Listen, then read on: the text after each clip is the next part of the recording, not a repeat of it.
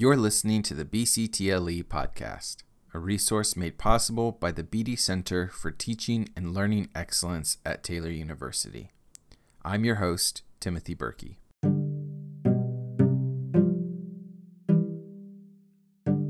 Next week, the BCTLE will be hosting a guest host session with Dr. Jan Dormer and Dr. David McGinnis.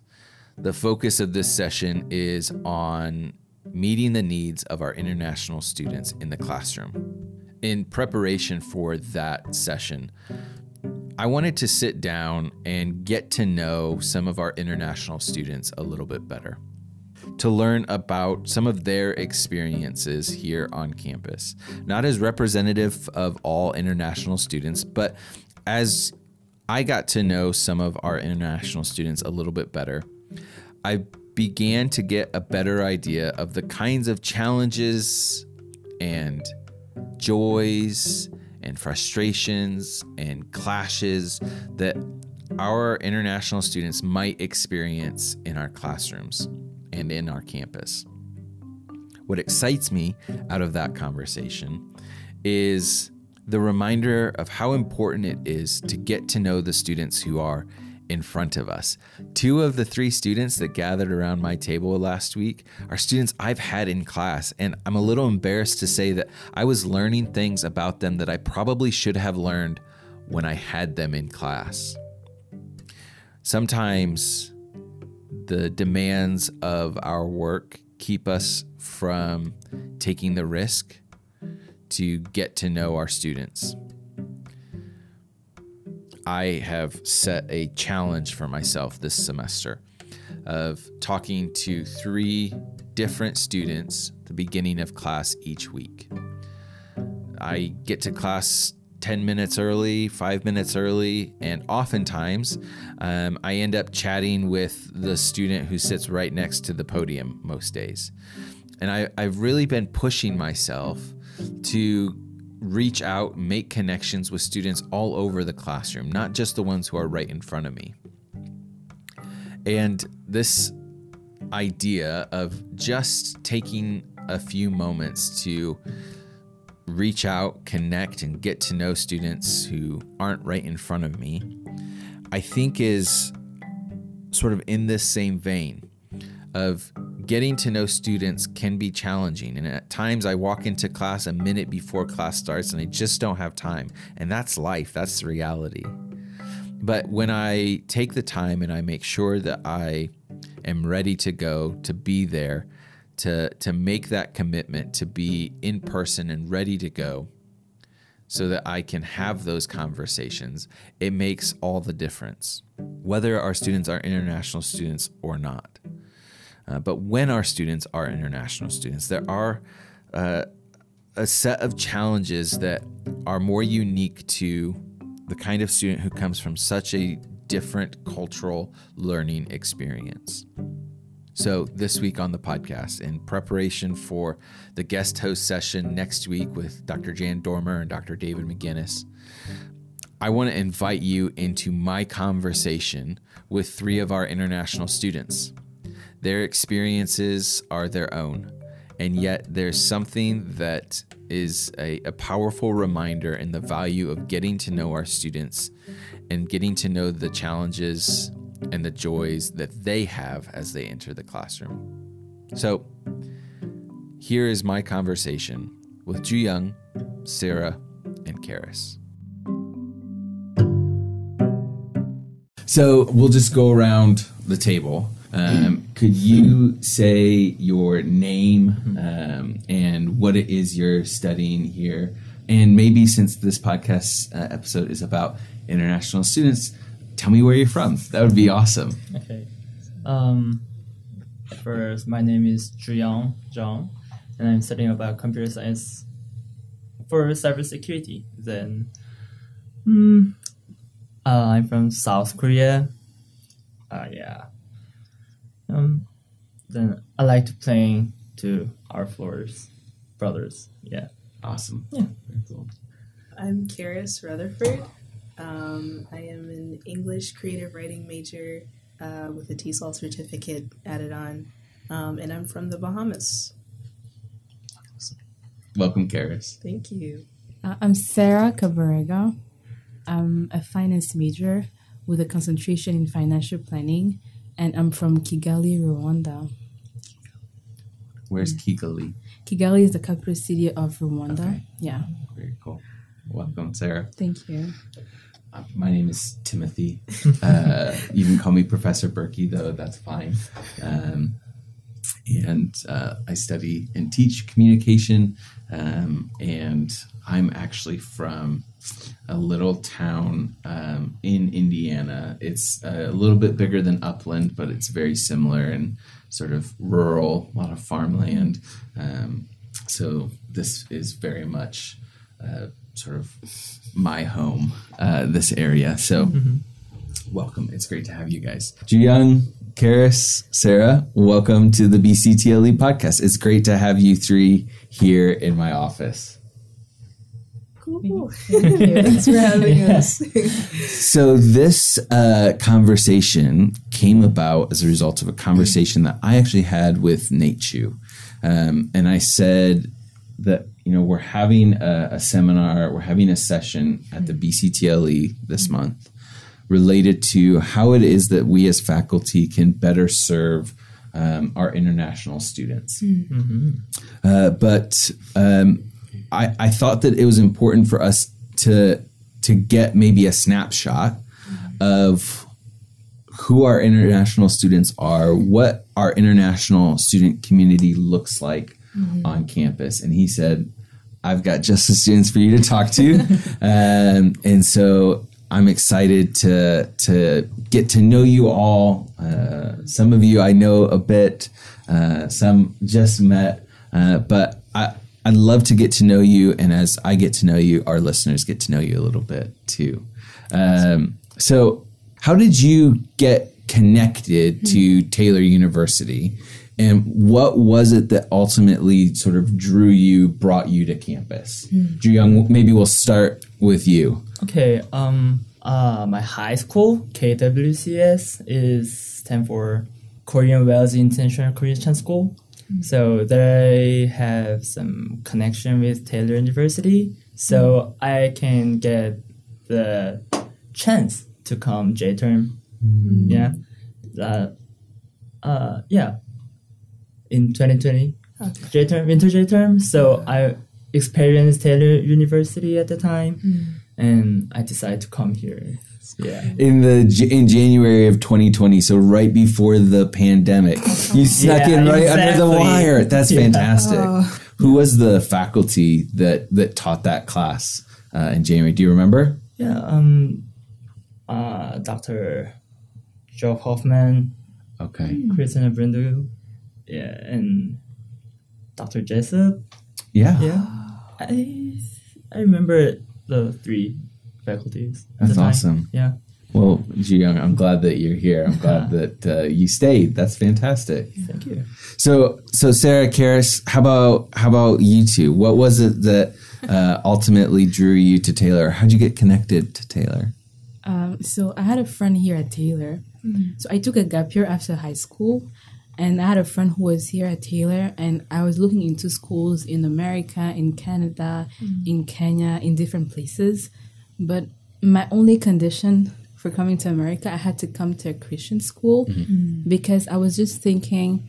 I'm 18 years old. I'm gonna be so far from my family. Mm. There's so many temptations, like for young people, and they mm. could always like go through wrong directions. So I was just thinking that I prefer a Christian school that will a good environment that will impact me uh, in a positive way. And so my friend suggested Taylor, and I started my application, and yeah, that's how I ended here. I had different offers, but for me, Taylor was my number one because it was the only actually Christian school that uh, accepted mm. me. Mm. Yeah, So it was the faith base that mm-hmm. was so critical. yeah, hmm. yes, because I believe that like at 18 coming here different like international students face different struggles. So it's mm-hmm. so easy for an international student to just go um uh, the bad route and take do wrong things so it's like it's important for me to be in a good environment where i'm mentored by um, good faculty members or I have good friends that encourage me to do good things. So for me, it was uh, yeah faith based.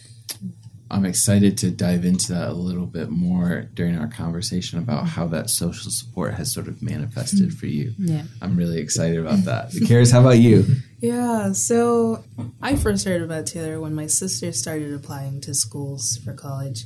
Um, my mom and dad had had some friends who had been there, um, but we really started like getting to know about the school um, when Derek Hemuesa, who was like the international um, recruiter at the time, um, came to the Bahamas on like a recruiting uh, kind of trip, and yeah, she met him at like a college fair, and like a group of Bahamians like went out with him like bowling or something. And it was just a really cool time. Um, just like them getting to know each other, and little twelve year old me was like, "Oh, this is cool! Like it's a college and everything." And so later that summer, the whole family was able to like kind of just uh, take a tour of the school. Uh, my mom and dad fell in love with it. They thought it was the coolest place ever.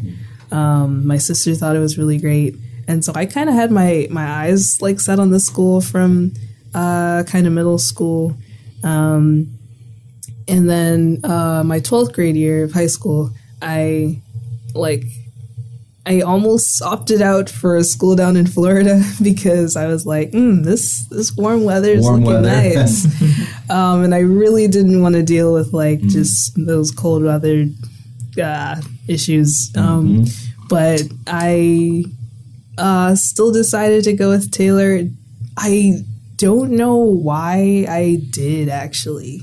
I'm not sure why I actually went with that route. All I can say is that it was God just kind of nudging me um, in that direction for a few minutes, a few hours to do the application or whatever. And so after the fact, I was like, mm, I, I hope this was the right the right way to go. Um, but I'm so glad I'm here and that I'm I'm not down in Florida. Yeah, it's a different set of challenges being Yeah. in Florida. Um, they have to deal with all that sunny weather and you know. uh, warm temperatures and pools and beaches. I don't know if I could deal with all of that. um, so I, I I love each of your stories. Uh, sort of the the way that I sort of see here God moving in that in your stories as well as some of the almost serendipity of it. Just um, I'm gonna apply. I'm gonna I'm gonna go, or I'm gonna uh, come for a J term, and and and I'm gonna stay. And um, when you came to campus, when you arrived, um, one of the things that s- students talk about all the time is the intentional community, right? That's such a important part of the Taylor experience for so many students. What was your experience like getting connected to the community here? Um, whether that's specifically within the international student community or the Taylor community as a whole. What was that experience like for you? I know for me, the whole like intentional community thing started from like international orientation. Um, that whole process, like it, it is like it. It's still just kind of is a, an, is an, an experience that like still kind of stays in my mind. I don't know. Like I think about it like more often than I like than than normal. Honestly, like it was just I think a really good um, opportunity to like see what Taylor is like, like a really good introduction to Taylor, like but on a smaller scale. So, So, what is international orientation? I've never heard of this. Oh, awesome! So, international orientation um, is this uh, week long process um, of like international students, um, missionary kids, third culture kids. Uh, they come on campus about a week before um, everyone, all the other freshmen, come on campus. Um, and it's just this really weird, fun time of um, us being put into like different small groups and going through different activities together. Um, we get into the dorms uh, sooner, so we get used to dorm life a little uh, sooner before the other freshmen. um, DC things. We're like in and out of meetings with parents, um, and we're getting to meet faculty and getting to meet other students, other upperclassmen. It's just this really fun time where um, we get like a little taste of college life, but without the added pressure. of, Wow, there are like two thousand people on campus. Help! I don't know anyone. Yeah. Um, It's a great time. Um, I made friendships friendships there that like still have lasted to this day. Like it's it's a really cool opportunity, and I'm so glad that like Taylor has that like opportunity available to internationals because we're coming in from just so many different places and just uh, just being here in the US is just a really big shock for a lot of people. And so having this little bubble um, before welcome weekend things is really good. Yeah. yeah.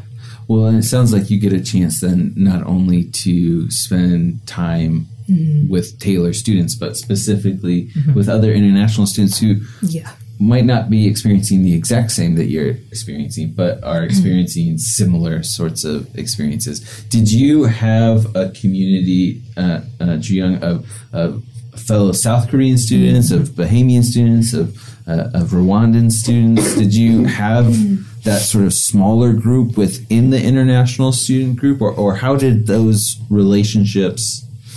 Form or inform the relationships that you formed with other Taylor students? Uh, for Korean, yeah, Korean has actually one Korean faculty is in the Reade Center. Okay. He teach about the Spanish. Yeah. So, uh, the the professor is gather the Korean students, and sometimes we go to uh, professor's house and eat dinner together, or go mm-hmm. somewhere, mm-hmm. or go to Korean church every mm-hmm. week, like that. So we can connect each other a lot, and yeah. Hmm. So there's there's that familiarity that that almost sort of family of come to come to the house and and have food and and spend time together. That's fantastic. I love that. I had no idea that that that was there for you. Yeah. That that that makes me really happy. Actually. Um, how about how about Sarah? Was that? Would you have a similar experience? Um, I'm the only Rwandan here, so the time the year I came, uh, the girl who was here before me had just graduated, Okay. but I was able still to connect with her. But I was also able to connect with other like African students, even if it was not Rwandan students, but they were like closer to home, very similar culture. so yeah, I think also saying what Carrie said, international orientation was a good time to um, create those uh, friendships, especially because we share the same struggles. As international students, it's easier for us to connect and to go through this uh, college life journey together. And that's even where also I met like most of my closest friends, including my roommate, my current roommate. The first time we met was international orientation, or even Carrie's I met mm. her during international orientation. So it's just a great time, even though you don't all come from the same place, mm. but there's so many things you could connect on. Yeah. You mentioned some of those shared struggles. Mm. Can you tell me a little bit about what, when you think of those shared struggles, what are some of those struggles that come to your mind? Um, the first one that came to my mind, as especially when you look into international orientation, we're all just coming from different countries, and it's the first time we're in America. Mm-hmm. So the first struggle is the culture shock. The culture, mm-hmm. Mm-hmm. we're just coming from one culture to another, very different. So I think that's the first, like adapting to this culture, can be one of the struggles international students go through. And I think like also as you keep going, there are more struggles, but that is I guess like the first one of how now I'm a tailor in America. Mm. No- Both all of us know family. We didn't all like move here with her family, so we're all here. Mm-hmm. So it's this transition of from high school to college. That's the first transition, but in another country, in a new culture, mm-hmm. you know no one. So it's it's a big transition. Yeah, yeah Yeah. Yeah, I think for me, like, um, like it wasn't quite quite my first time uh, being in the U.S. Like, uh, being a missionary kid as well. Like, my parents like we we were used to like traveling back and forth like between the U.S. like where the ministry headquarters um, is located that they work with, and so like I was used to like the U.S. in that context Yeah. talking with like other Americans who were like internationally minded in that aspect. Um, so like being here at Taylor is weird because it was my first time having to fend for myself without my parents. Like they weren't filling people in with just like background and context and everything. Like I was having to answer questions about my identity. And it was the weirdest thing because I'm like, they're asking me where I'm from, and I'm like, um, so I'm from the Bahamas, and then I'm like, oh, but I'm also a missionary kid. So I'm so then the next question is, oh, so you're not really Bahamian, you're an American living in the Bahamas, and I'm like, no, actually, no, I'm. I'm I'm from there. I'm from there too. And they're like, "Oh, but you don't sound Bahamian." And I'm like, ah, that that opens up a whole nother can of worms because just that whole thing of like masking and like uh, changing your demeanor and changing your voice in order to be heard in this new context and in order to be understood. Um, and so people assume a lot, um, never with like any like bad like intentions in play. It's never that. It's never with any malice in their hearts. They just don't know, and they're curious and they want to know how to ask questions better. Um, and so facilitating that that process as an international student is it's a challenge, but it's I I, I count it an honor in some ways to kind of help that process along. yeah. Hmm. So about the hmm. the question about where you're from, like that. So Yeah. in international student uh, connection group, hmm. they when they invest where they're from, some students is really like you know the missionary kids or hmm. that going around have those experience. Mm-hmm. So we ask not like where you're from, hmm. just where where do you call home like that. Hmm. You ah, know? Oh, okay. Yeah. Yeah. So that is one interesting thing when I experienced at first time. Yeah. So when I did get the question, I didn't understand what does that mean. so where's home though? So yeah, a little bit confused at the time. So. Yeah, well, I can imagine feeling confused too by that. Well, it's it's you, where you're from has such an impact on your identity, um, but then there's it, it. It isn't just. It isn't just the place, though, right? It's everything else that's tied up in that. It's the the you know if I were to visit your home, where's the best place to get a cup of coffee, right? Oh. Like that that's wrapped up in where you from too, right? But that, we don't actually ask that question, mm. right? But mm. if you want to know where I'm from, that's an important part of it, but mm. that's that's more in how I feel about where I'm from, hmm. not necessarily the name hmm. of where I'm from. Hmm. And so when it gets to, you know, how do I answer the question of where I'm from, um, it, that can, all of those feelings can make it a bit more challenging. And I think all of our students experience that to some extent, but when you are living abroad Yeah. or you have moved several times Yeah. or you're the only person uh, who knows where that particular area in your particular country is, then it might feel even a little bit more of that shock, Yeah.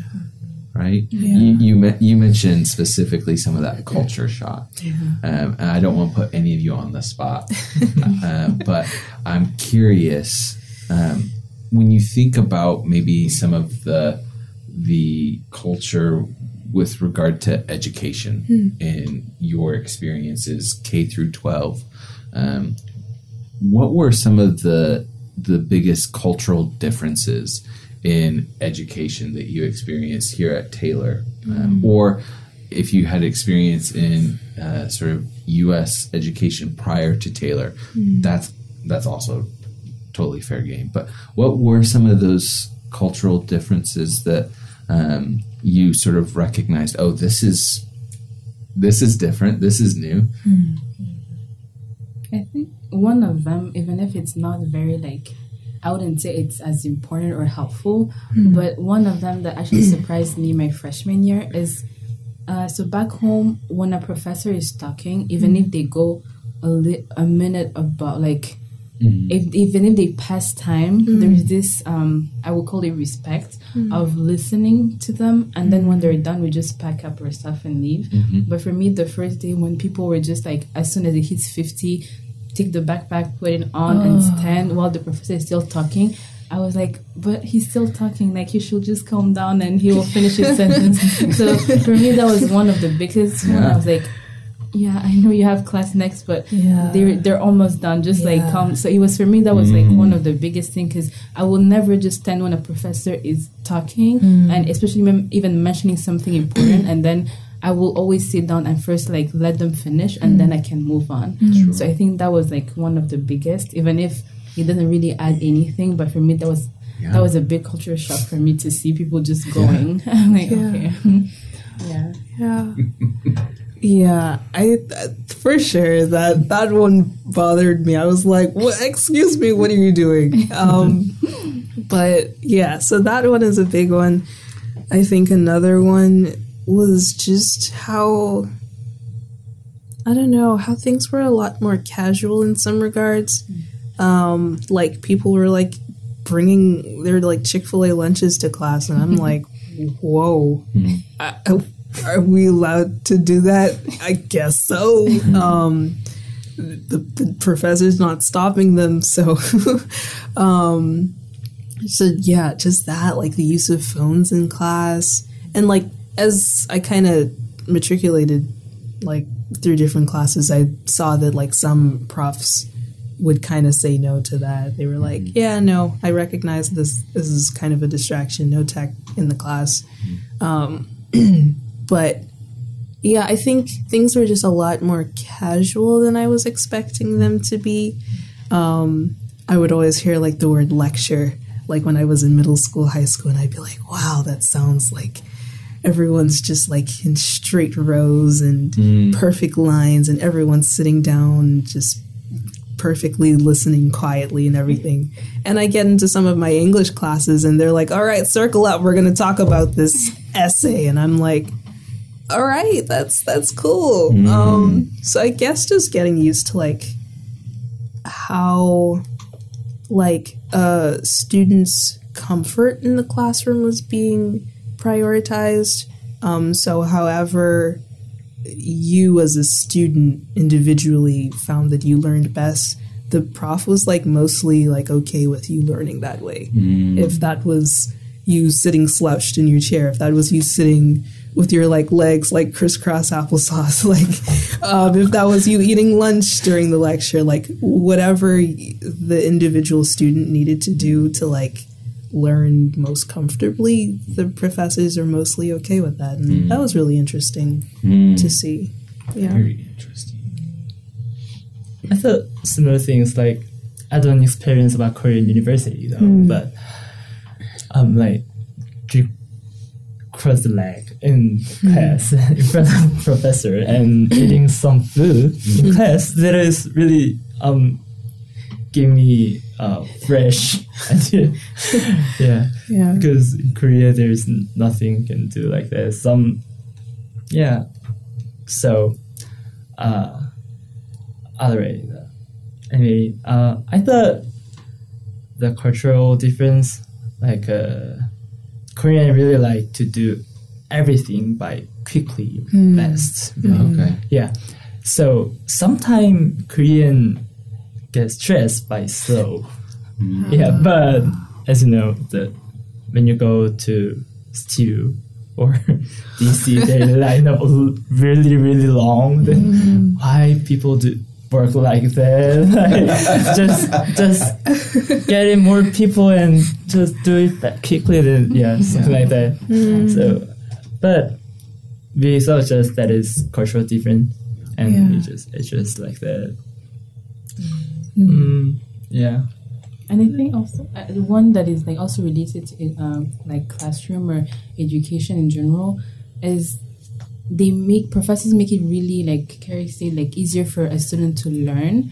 Like for instance, um, back home we don't have, for example, study guides. Hmm. You know, you have to go back and study every single thing. Mm-hmm. But professors here really are want you to actually uh, succeed in what you're hmm. doing. So they're gonna give all the um, materials you need. Hmm. Whereas back home, it was a matter of okay, they're gonna give you the information you need, but the rest you have to find for yourself. If you're studying for a test, if it's ten chapters, yeah, read all the ten chapters. You don't know what's coming on the test. But here, it's more of like oh, okay, so we will be testing maybe on this, giving hints here and there, mm. which for me was like, oh, this is amazing. Because mm. in high school, I had to study, if it was a test, I had to study the whole textbook because I didn't mm. know what was coming for me. But here I'm more like, okay, chapter two, don't read chapter three. Okay, I'm on. so it was, when I got here, I was like, wow, so I have a study guide.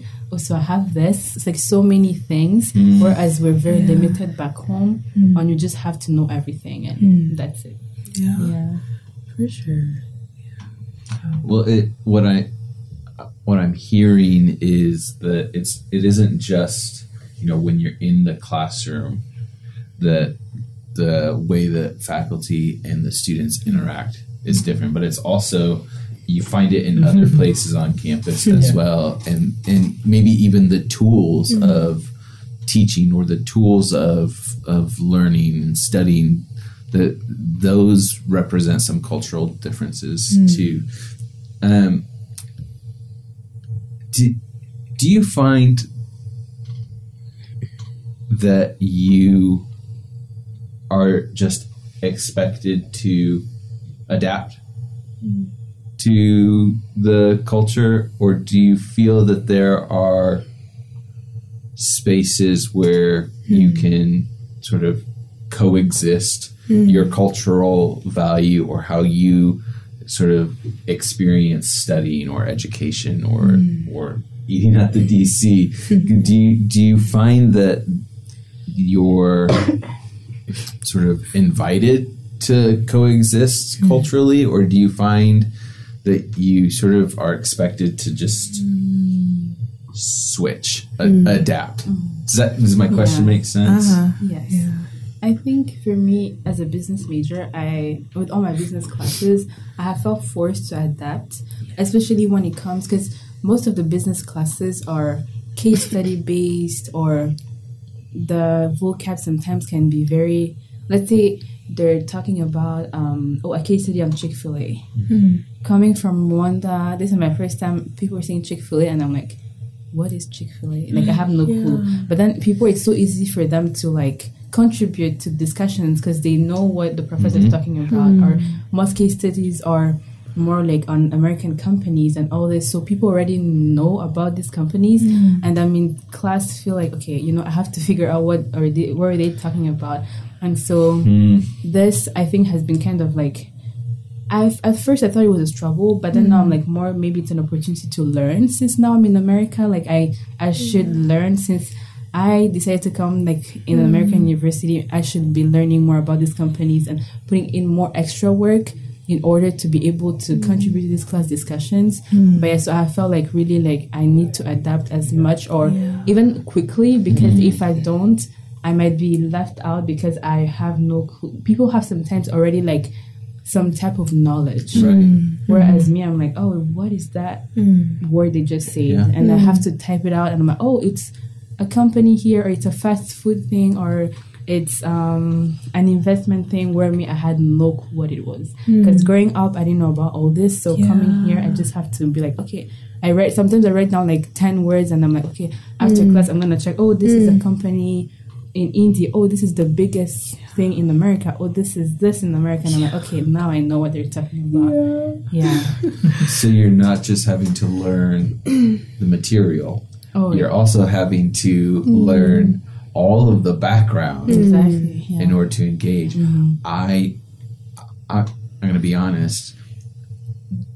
You explaining that just now is the first time I have ever thought about that need mm-hmm. that an international student might have of if I assign a case study, because I use case studies sometimes in my classes, um, I don't know that I've ever considered how much of of the subtext of the hmm. article or the hmm. case is knowledge that I have as a result of my upbringing or my exposure. Yeah. Hmm. That's wow, I hadn't thought of that before, Sarah. Yeah. I can also give an example. I remember, I don't remember which class it was.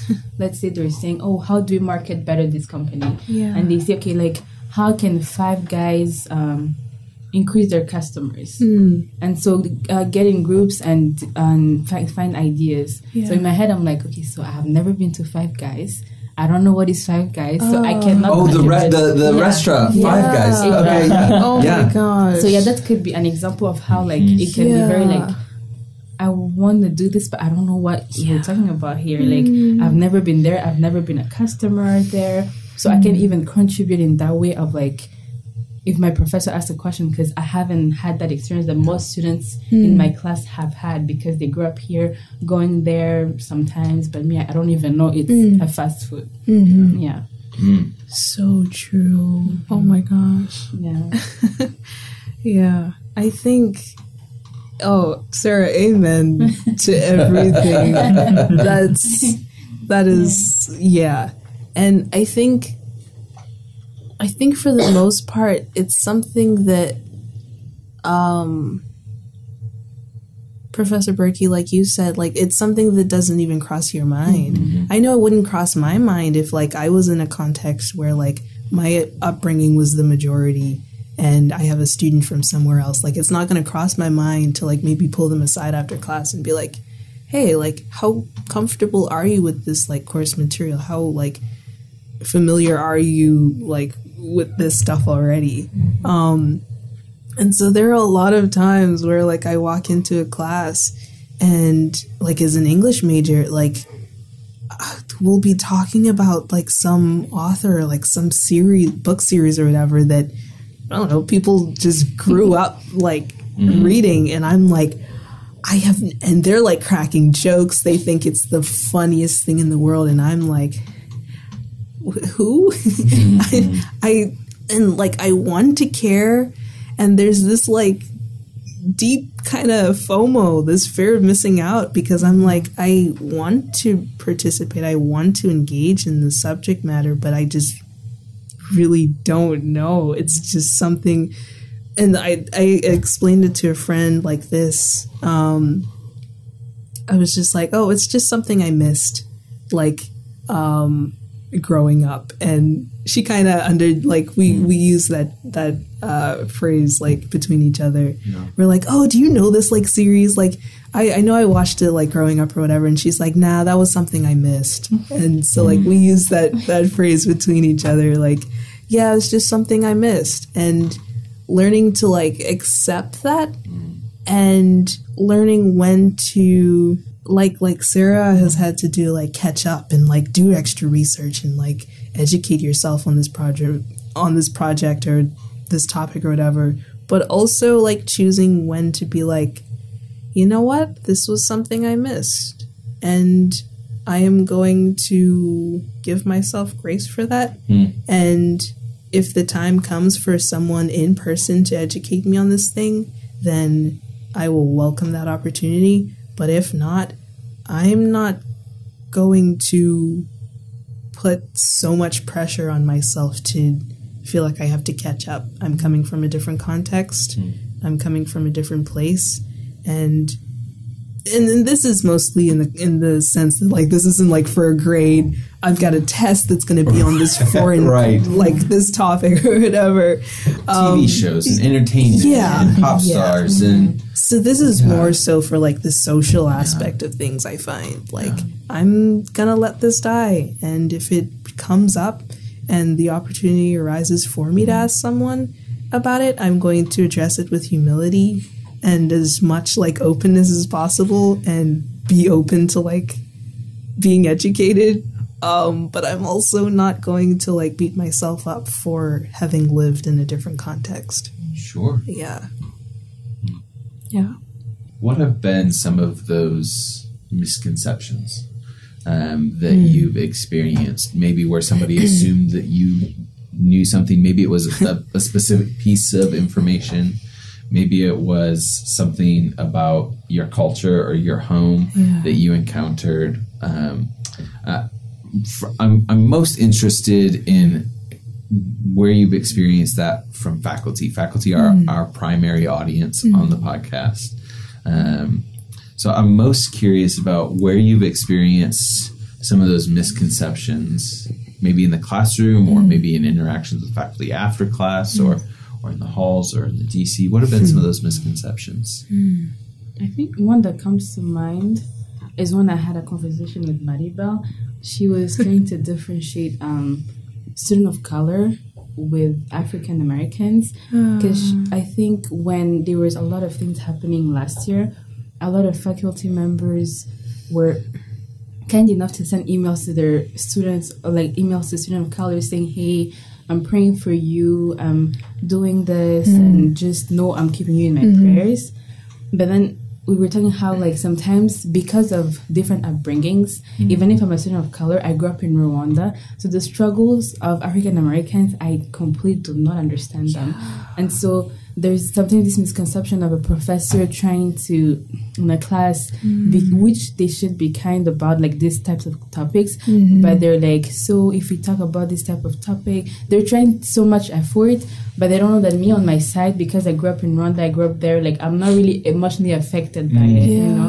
And yeah we were just trying to say that like being an international it's a complete different struggle because the I don't go as through as many struggles here because I'm a student of color. Mm. More it's more because I'm an international student. Mm. Mm. Yeah, and there is this misconception of like, oh, she's a student of color, so she's probably feeling this way right now because of all that is going on in America. She's probably feeling this way right now, where I'm not feeling anything at all. I'm just reading the news and I'm like, oh, this is happening, but I'm not like emotionally attached to it, so. It's just something else on the news that is happening. Yeah. Yeah. So I think that's like one of the biggest mis- misconception. Mm. Yeah. Mm-hmm. I can see that. Yeah. If I can speak to that for just a moment, it sort of goes mm-hmm. back to something that you mentioned, Kharis, with the mm-hmm. struggle of, um, you know, faculty pulling you aside and saying, "So, how are you doing with this?" Yeah. I think that in addition to wanting to be kind, to show compassion, to be, um, to demonstrate care, Yeah. I think there's also um, a desire not to embarrass or a desire not to um, essentialize, to sort of reduce us, any student to one aspect of their identity, especially something that's part of their identity that's so visible.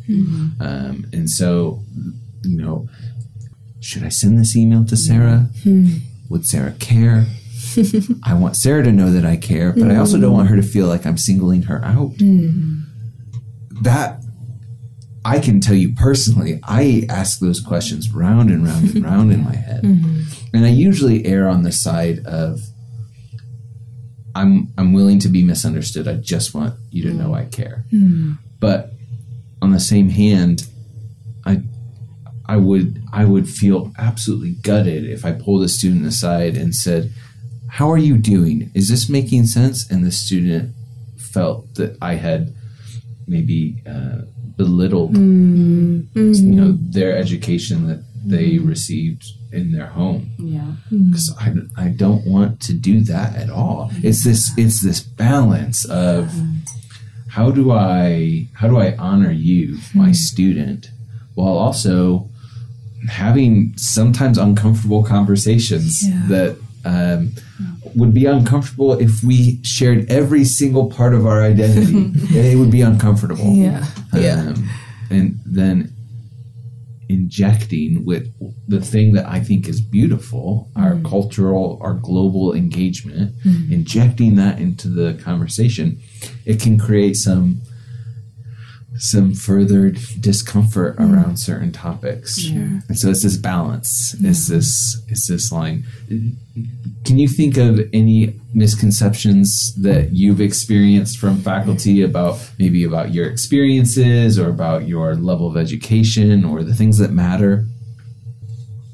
I don't know how much this is like a misconception, and it, I, I think it's this one is like less less a misconception and more so just like like we've talked a little bit about already just like professors wanting so badly to make sure that like they are being sensitive.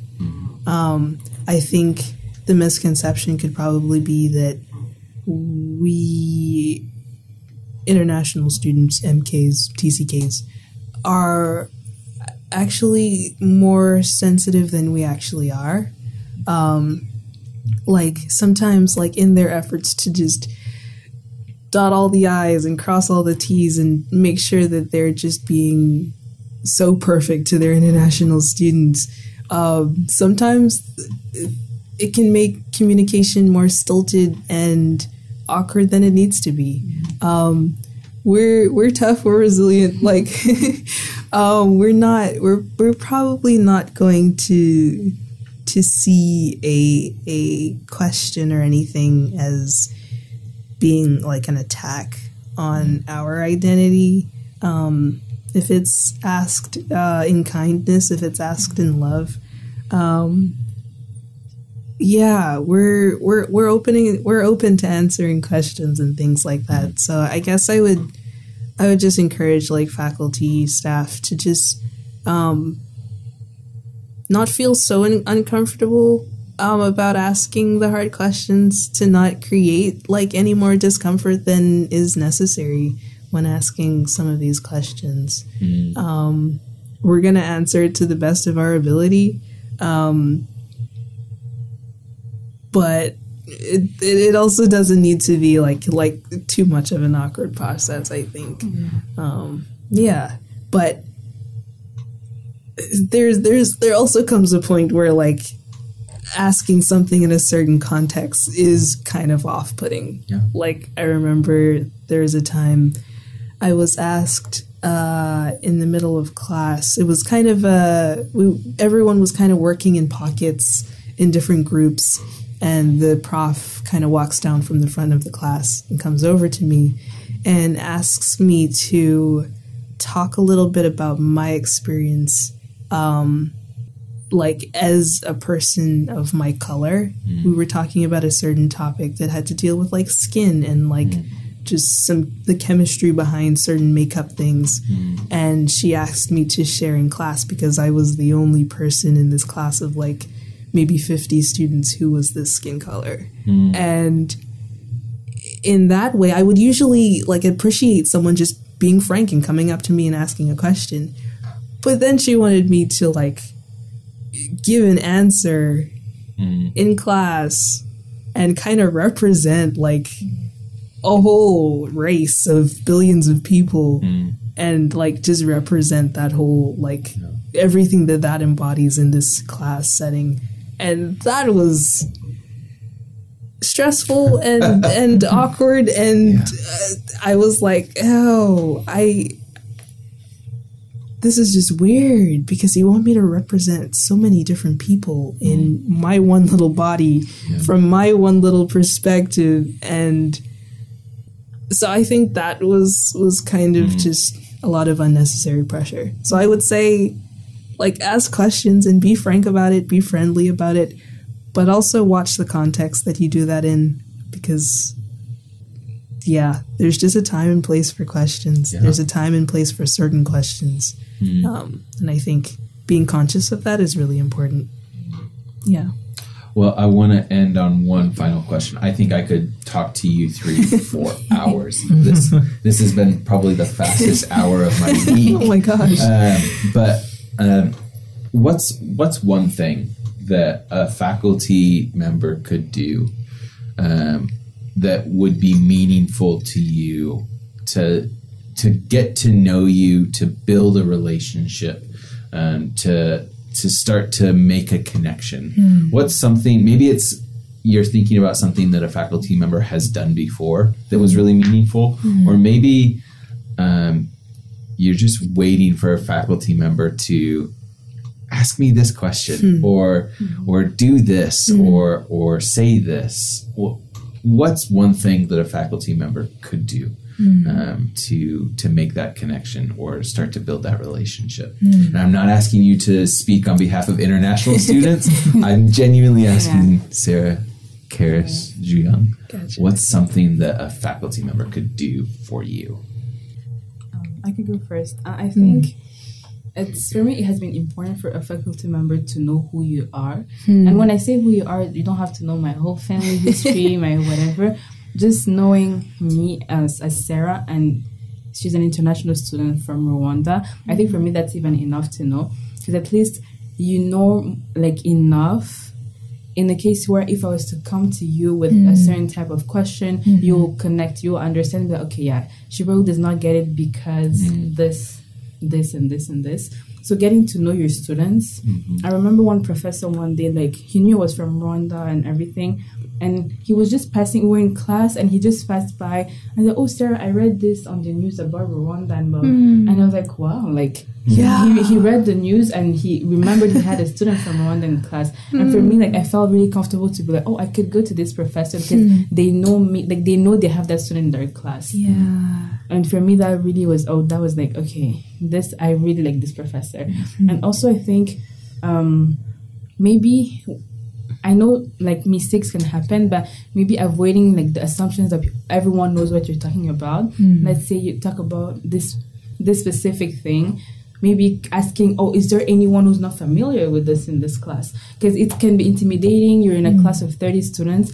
and the professor goes on talking about this thing that everyone understands. And raising your hand and be like actually i have no clue what you're talking about. It can Yeah. be pretty intimidating. Yeah. it has happened to me in class so many times and the professor probably will have to be like, oh, does anyone not understand anything? And I'll be so embarrassed to raise my hand. Hmm. But and then after class, I'll go and be like, actually, like I didn't know what you were talking hmm. about. Hmm. But then maybe giving a brief context, even if sometimes like I don't know, like sometimes you might think repeating something mm-hmm. is not good, but sometimes even if you repeat and most of the students know, maybe that one student will be like, okay, I'm glad he gave a brief context before Yeah. mentioning this thing. So I think um, avoiding to assume that oh, what you're talking about, everyone knows. Let's say, for example, like I know I had an am- am- amazing um, American literature cl- uh, professor, but I imagine like let's say history or literature. Sometimes someone will randomly say, uh, "Oh, as you guys learned in high school about this person," and you're like, "Oh wow."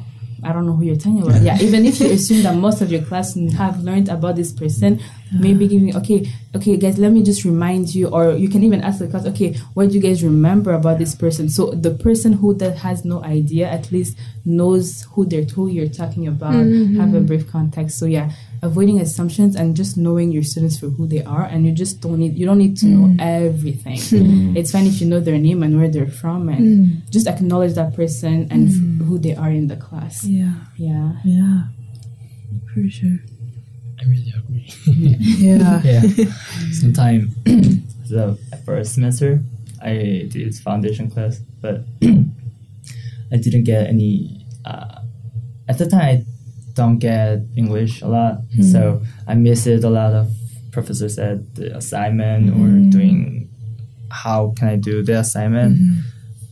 But you know, at the time I don't have any friendly friends, a lot of friendly friends, so I don't know how to do that assignment. Like, but so yeah, just ask me about the assignment, how how is it going, and how how can I do like this, or say to us how what they want. So hmm. so mm-hmm. just Yeah. briefly, yeah, then it really it is really helpful to hmm. us because yeah we can find the way what they want and we can follow slowly. So yeah. Yeah. And just to add on what he just said, it has mm. happened to me a lot too. Mm. Where I go to a professor and I'm like, oh, I don't understand. Mm-hmm. This class is hard for me. And they're like, oh, you just uh, create friends in your class, work with your classmates. Mm. but I'm like, I don't know any of them. You know, by the time I create a friendship, it will be the end of the semester. And so just being more like understanding that, okay, this student actually might be having a hard time connecting with other students here. And you know, connecting them with other people they could work with instead of just letting them, oh no, you can work with your other classmates, mm. where sometimes it can be challenging because it's not that easy to mm. just go and be like, oh, hey, can you work together? Like that person doesn't know you either. Mm. Yeah. It's not just the social aspect that Yeah. you're working to overcome. It might be a language barrier. Mm-hmm. It might Yeah. be a cultural barrier. Mm-hmm. it, it, it isn't as simple as just go talk to someone. Yeah, absolutely. Mm-hmm. So, Kharis, how about you? What's one thing that a faculty member could do to to connect with you, to build that relationship with you? Oh my gosh. Um I I all I can think of is something that a few faculty members have done already and so I would just kind of encourage um, them to do the same and all faculty members to kind of do the same um, is just let your students know that you were there for them literally like that is the, they're some of the friendliest words that I've heard from some of my profs is just like I'm here for you.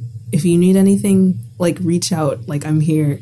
Um, yeah, it's it's something really simple, and sometimes like for a student, like you don't even know what what that means completely. It's like, all right, you're here for me. What what? um, but um, reach out and find out if you if you really do need anything is what I would tell students and to faculty like um, I would really just encourage um, them to like be open to pouring into their international students. Um, I think it's really easy to feel that like wow this person is coming from just such a rich culture and it, it's so different from mine like what could I possibly like pour into them as a student I would encourage them to not feel so intimidated by that. Um, it's it doesn't have to be a barrier. It doesn't have to be an obstacle. That difference. Um, they they do have a lot to offer, and we're like on the outside looking in, saying, "Wow, this prof is so cool." Yeah. Like I wish like they would come up to me and talk to me a little bit more. Um, so yeah, um, just really like uh, instigating that connection and being and like I said, just sim- the simple words of like, "Hey, I'm here for you. Reach out if you need anything." Is it? It means more to to a student than they probably ever realize. Well, I am so excited that I've gotten a chance to get to know you all um, and to to to build on that. Um, this podcast is about uh, a conversation. so, Sarah, Kharis, Juyoung, thank you for being a part of the conversation today. It's been absolutely lovely. Thank you so much Thank you for so much. making this space possible. Yeah. Of course, of course. Well, I'm here for you. Uh, fe- please feel free to to stop on by. Uh, maybe we can get coffee again sometime. That'd be fantastic. It's good. Awesome. Thank you. This week, our new faculty voice is that of Shannon Brooks. Shannon is the new director of the library. And uh, in my conversation with Shannon uh, this last summer over Zoom, as she was getting ready to move here to Upland, uh, we had the chance to talk about lots of different things, including, you know, why Taylor, why these students.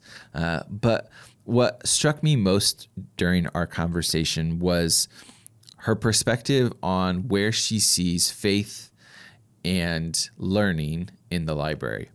So, uh, here is a little bit of that conversation with Shannon on faith integration in the library. I'd encourage you to reach out to her, drop by the library, um, and welcome Shannon to our campus. Well, I, I, I'm sure I'm biased, but I think the library is the perfect representation of that because the library houses, I don't want to say all knowledge, but it houses every subject, regardless of what department you are in. The library has something for you. And it is all unified in a collection. It is organized just like our God. Our God loves beauty and order. And the library takes this knowledge, it organizes it, it makes it available to everyone, um, regardless of who they are. Um, that's another beautiful thing about a library is that we stand for access and everyone is included, everyone is invited, um, regardless of your socioeconomics, you know, level, regardless of your race, your gender, all are welcomed in the library. And I think that also reflects the gospel. All are welcome, regardless of who you are. You are welcome to come to Christ. So, in my, you know, biased opinion, I think the library very um, definitely represents the integration of faith in learning.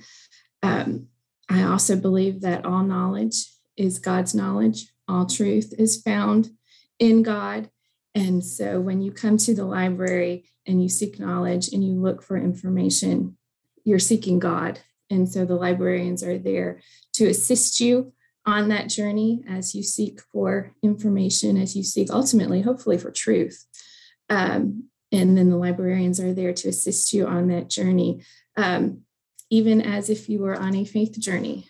You know, there are those there who assist you and support you. And so I kind of see the library as a picture of that journey as a student progresses through their time at a university. Um, the library is there at the very beginning, and then we help them as they acquire skills, they acquire knowledge, um, and then as they graduate and they hopefully um, hopefully we've instilled in them a love for knowledge um, a desire to continue to learn. Um, so that, that's kind of how i see those those two things uh, coming together